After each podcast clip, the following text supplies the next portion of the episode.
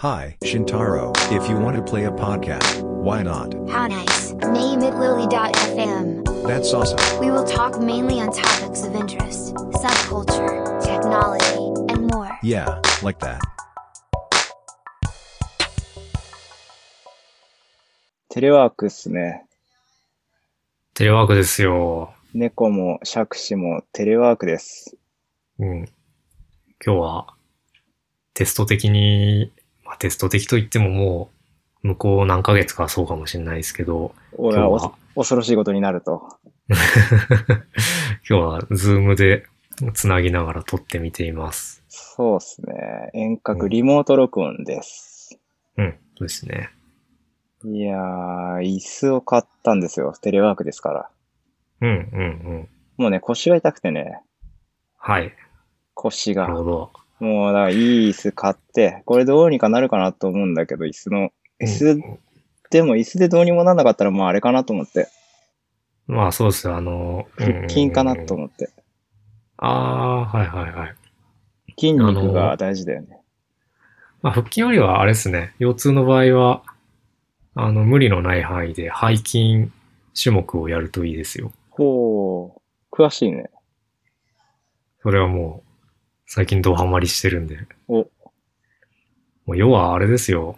ボディメイクブームですよ。ボディメイクブーム。え、知らないですか？え、知らないよ。え？本当ですか？もうこれだけボディメイク、もうみんなブームですよ。みんなやってますよ。やばいね。ちょっと時代から取り残されてる感じがあるので、助けてください。はい、そうですね。じゃあ今日は、まあざっくりボディメイクについての話をしていきましょうかね。サイドチェスト。うん、そういう感じ。そういう感じです。まあそうですね。ボディメイクってまず何ぞやってところですけど、本当に、まあ名の通りですよね。ボディをメイクするっていう、まあ筋トレブームっていうよりかは、まあ最終的にはやっぱ体を作りたい、いい感じに見せたいっていう流れがあって、まああれですよね。あのボディビルとか、フィジークとか、そういうのを、まあ、肯定的に捉え出してるっていう流れがありますフィジークっね。て何ですか？あ、フィジークごフィジ存知ない？ークを知らない人は世間にたくさんいるよ。ボディメイク初めて聞いたよ。フィジークって何？っていうそうですね。リスナーの声が聞こえます。まあ、ボディビルは、ボディビルとフィジークって何かっていうと、まあ、競技なんですけど、うんうん。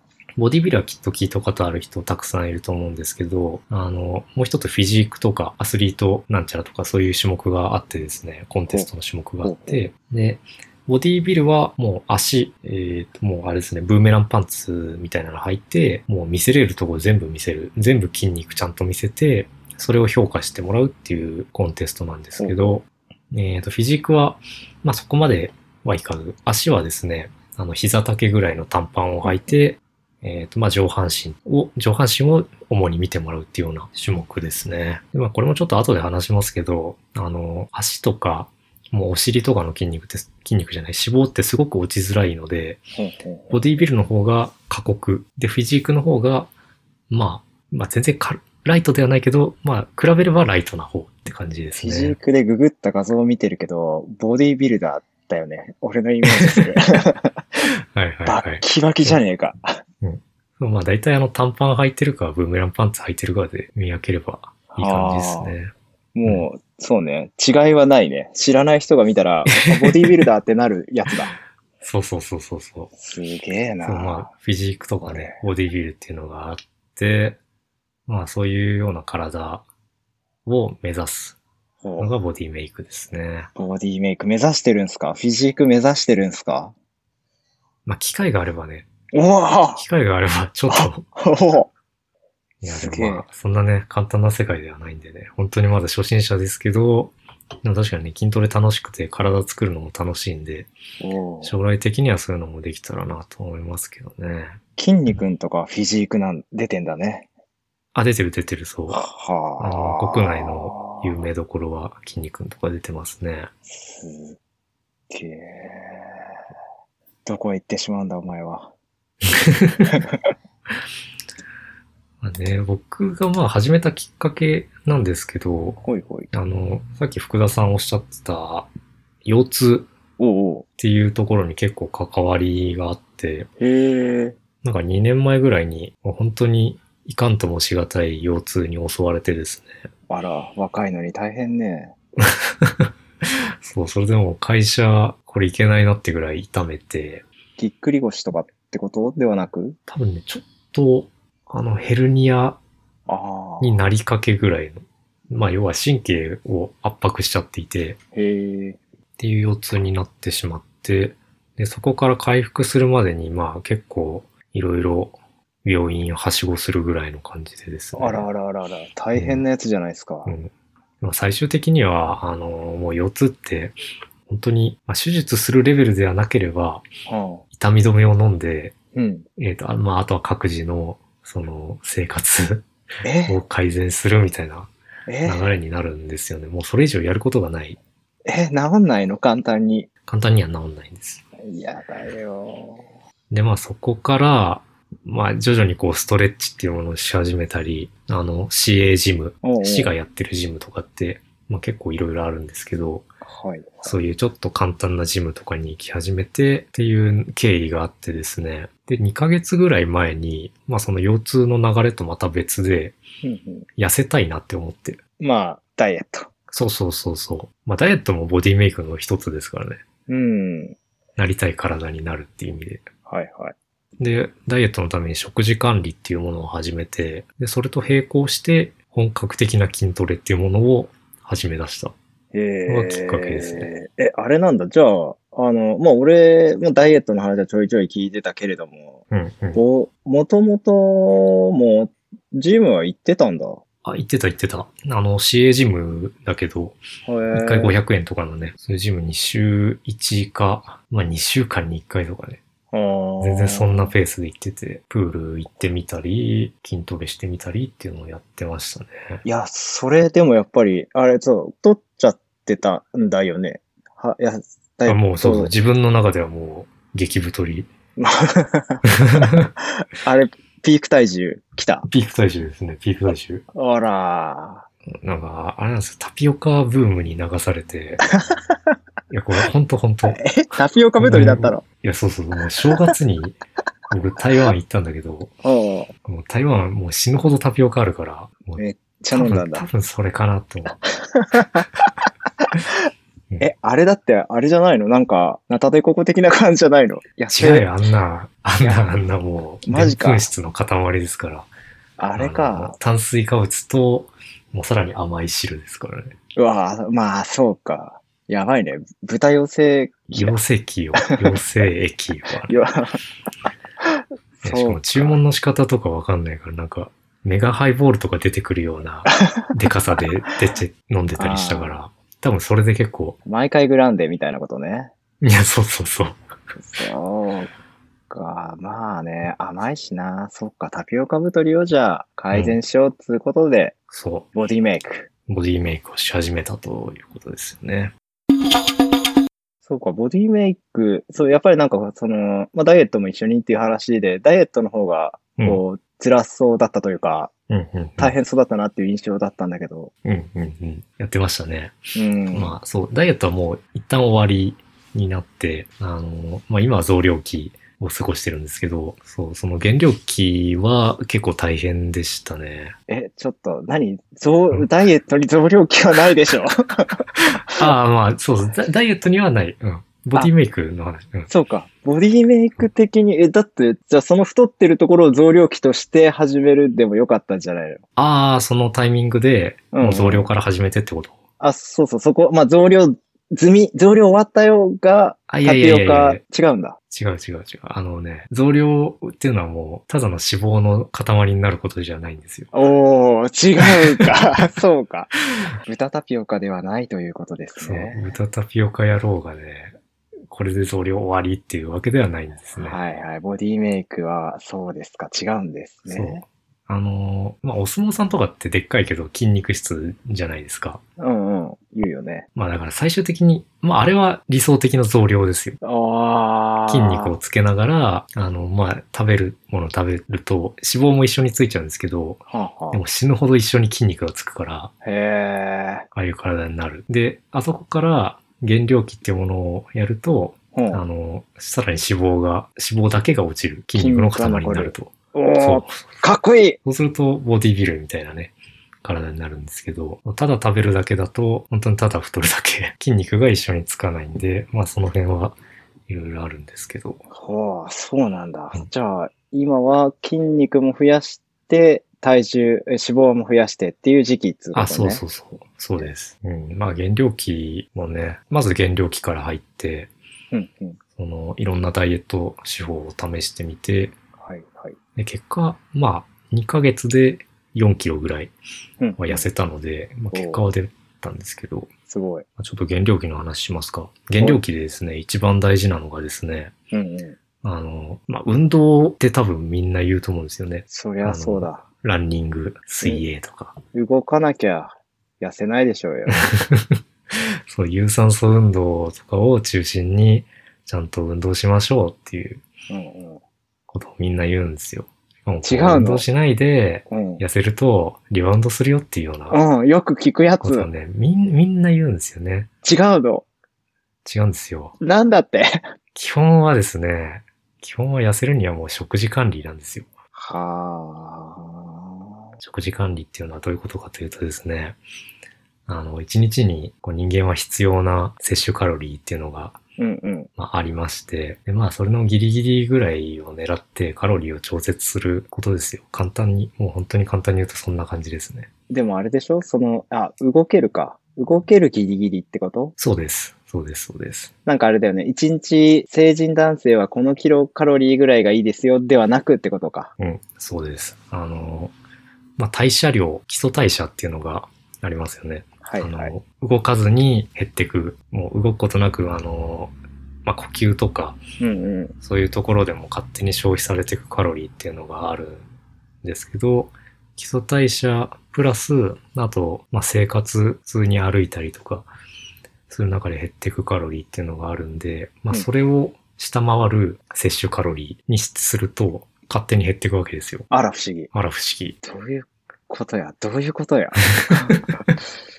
どういうことなだから、んやせ、あの、代謝が2000、2000もないか。まあ、代謝が2000キロカロリーだとすると、基礎代謝あの、ね。1日、はい、そうです。ほんほん。1日に摂取するカロリーを1800キロカロリーとかにするとですね、ほんほん。まあ、差分で200キロカロリー減るわけですよね。脂肪から、食ったものではなく脂肪からそれ消費してくれますよ。のはず、ほんほのはず。ちょっとその辺はあんまり詳しくないんですけど。、そうなんだ。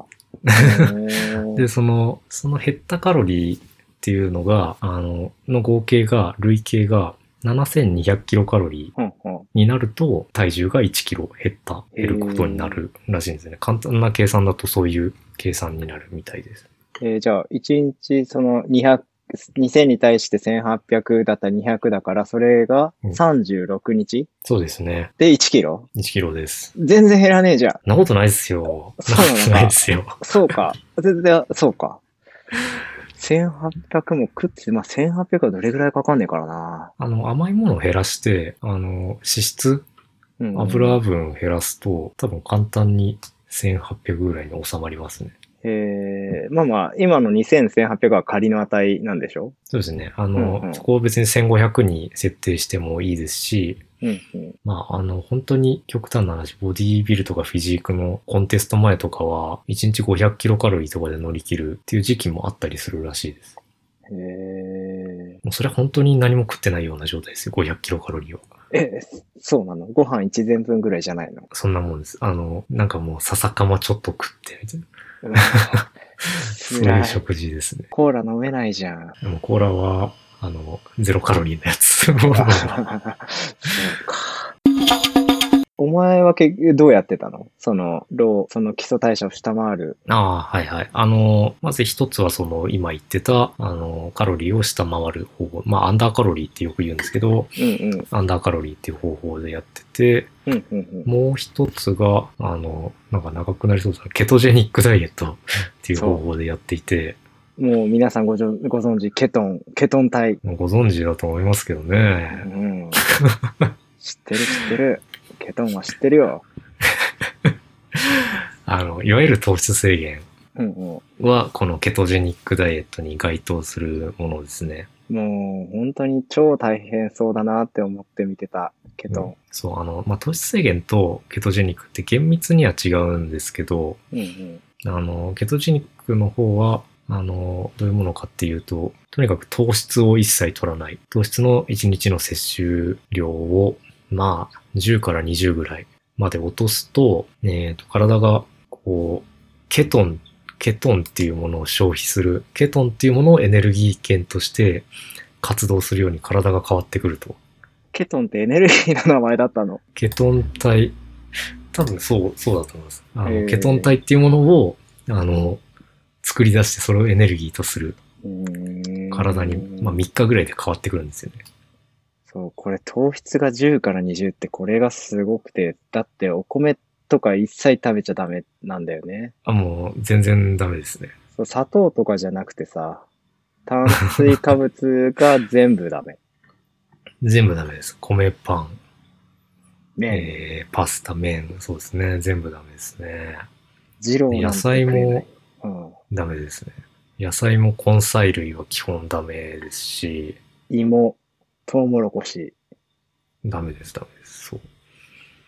まあ、そうすると代わりに何を食うかっていうと、大体肉なんですね。うんでケトジェニック大事なのは、あの、糖質減らした代わりに脂質をめちゃくちゃ取らなきゃいけないんですよ。それも大変そうだったよね。そう、それも結構大変なんですよ。あの、もう油飲まなきゃいけないレベルで、ちゃんと脂質を取らないと、あの、その脂質がケトン、多分ケトジェニックのケトンのなんかエネルギーに変わるんで、要はエネルギーがなくなっちゃう。動けなくなってしまう。炭水化物取ってないから、ねその代わりになるエネルギーを脂質で補うっていうのがケトジェニックですね。焼肉とか行ったらまあ食いまくっていいけど、タレはダメっていう。あ、そうです、そうです。塩のみ。いやだわ。米食いたいわ。タレで米食いたいわ。もう焼き鳥も塩。もうそういう生活。ようやったよね、これ。まあそう。あ、でもあの、ケトジェニックのいいとこっていうのは、あのもう一回そのケトーシスっていう状態になっちゃえば、そこからはもうぐいぐい減っていくので、まあそんな長い期間設けなくていいっていうところですね。まあ終わりが見えてるのはいいよ、3ね。週間とか、そうですうん。3週間とかっていうもう期間区切ってやるのがいいとされてるダイエットですね。ローファットからのケトンを経て、減量期を終えた。そう。減量期を終えてですよ。まあ、ちょっとですね、やっぱ腹の肉とか落ちたんで、落ちたし、顔周りもやっぱり若干シュッとしてきて、うん。やっぱボディメイク良かったなって感じですね。もう、あれだよね。これ、明確なビフォーアフターできるよね。できますね。写真撮ってますね。そうそう。あの、なんか潜在写真的なノリの写真が、撮影があって、ちょうどね。ね顎の肉がタプタプしてた、可愛かった慎太郎が今や、今シュッとしてますよ。もう、シュッとしてるし、ガリガリかっつってもう、ちょっと体つきも変わってきましたからね、最近。うわーいやー、いいなもう最近はもっぱら増量ですね。本当に高強度のトレーニングを中心に行って、もう筋肉つけながら脂肪をつける時期ですね。ー。食って筋トレ、食って筋トレってことだよね。そうです。増量期楽しいですよ。もう食事の 制限が基本的にはないんで、え、この後何期が来るの？減量期です。えまたやるの？あ、そっか。脂肪だけ落とすんだ。もう繰り返しです、本当に。あ繰り返すことで体どんどんでかくなるー、うわーので、もう本当繰り返し繰り返しやるっていうのがボディメイクですね。これ3、何ヶ月とかあるの？あ、増量期ですか？うん。特に期間は決めてなくて、えっ、と、まあ、体重が、えっ、と、10%増えるぐらいまで、5キロ、10キロぐらい ?10 キロは違うか。まあ、5、6キロ増えるぐらいまでは、もう、とりあえず増量期。今ちょっとまあダイエットの話中心だったけれども、うん。ちょメイク、メイクしたいっす。シンさん、メイクしたいっす、ボディ。ボディメイクしたい。メイクしたい。手っ取り早くメイクしたい。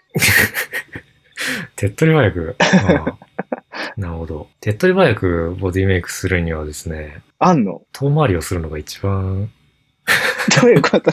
手っ取り早い。そうか。ちいや、もう近道はないっていう話にはなっちゃいますね。ああ、いや、そうか。た、だ、ただですよお。あの、ボディメイク始めた初年度って、うん。ボーナス期間って言われていて、へえ、あの、筋肉1年間で5キロぐらいはつくんですって。すごくないそれ？で、2年目からは、その、筋肉つく量っていうのがどんどん減ってくらしいんですよね。へえだ。からベテランになればなるほど、本当に、こうちょっとシビアな世界にもなってくるということなんで、だからもうボディメイク最初始めて1年っていうのはボーナスタイムで、結構体はガンガン変わる期間だと思いますよ。そうなんだね。まずあと、なんといっても、ジム、ジムに行きましょうって感じになっちゃいますね。やっぱり、自重じゃきついよね。そうなんですよね。できないよ。腹筋とか腕立てとかもう5回ぐらいしかできないもん。マジで。そう。あの、ジムのいいところは、あの、自重より低負荷も設定可能っていうのは、すごくジムのいいところで。低負荷、きつくないやつ。あ、そうです。あの、自重だと要は自分の体重以下の負荷っていうのはかけられない。まあ、軽い負荷でやることができないんで、うんうんマシンとか、ジムにあるマシンとかバーベルだったら適切な負荷でですね、筋トレすることができるんで、まあ、基本的にはやっぱジムに行った方がおすすめですね。行こう。ジム行こ行きましょう。ジムう。まあ、行こちょっと昨今ね、ジムも行けるかっていう雰囲気ではあるんですが、まあ、ちょっとそんなことを見越してですね、今日は、あの、プレゼント。自宅でもできるおトレーニングっていうのを、おまあ、ご紹介というかですね、お、いいですね。まあ、とは言ってもですね、自分が紹介するわけではなくて、うんうん。筋トレ漫画があるんですよ。おや。ダンベル？そう、そうそう、それ。ダンベル何キロ持てるっていう筋トレ漫画がありまして、サイドチェスト。そう。あの、まあ、アニメもこの前やってたんですけど、それのいいところはですね、結うんうん構その自宅でできるトレーニング、まあ、さっきやっぱ自重トレーニング辛いって話はしたんですけど、やっぱこういう時だと、基本的に自重トレーニング中心にはなっちゃうんで、うんまあ、こういう、この漫画を見るとですね、自重トレーニングの種目がたくさん載ってるんでですね、まあ、これ見ながら。自宅でまずはトレーニングしてみてもいいと思います。ちょっとエッチだよね。そう。筋トレのところが。そうそうそうそうそう。いいよね。あの、エロコメみたいな雰囲気。うん。うん、え、でもあれなんだ。筋肉、ボディメーカーから見ても、あの、意味のある筋トレを紹介はしてるのか？あ、もうそれはもちろん、もちろんもちろん。まあでも基本的にやっぱ、ジムの、なんすかね、バーベル種目とかが一番いいんですけど、ああいう漫画の自重トレも全然いいと思います。買うか、バーベル。バーベルは買えないと思う。あれ？あの、だって、あれじゃないの？あの、持つやつでしょ？あ、違う？両手で持つやつか、バーベルは。両手で、そう、両手で持ってたのバーベル。あ、そっか。間違えた。バーベルいらないわ。バーベルめっちゃ邪魔だと思う。バーベルめちゃめちゃ邪魔だね。うんそうだね。ちょっとじゃあ、まあ、お前がハマりにハマってきてバーベル欲しいですってなったら、ちょっと一旦相談してもらって。そうね。お送りしてきましたリリドと FM ですが、今回は慎太郎に聞くボディメイクについて掘り下げていきました。よ番組の感想等は、ハッシュタグリリー FM でお待ちしております。ろしければ番組の購読もお願いします。パーソナリティは福田と田中でお送りしました。た。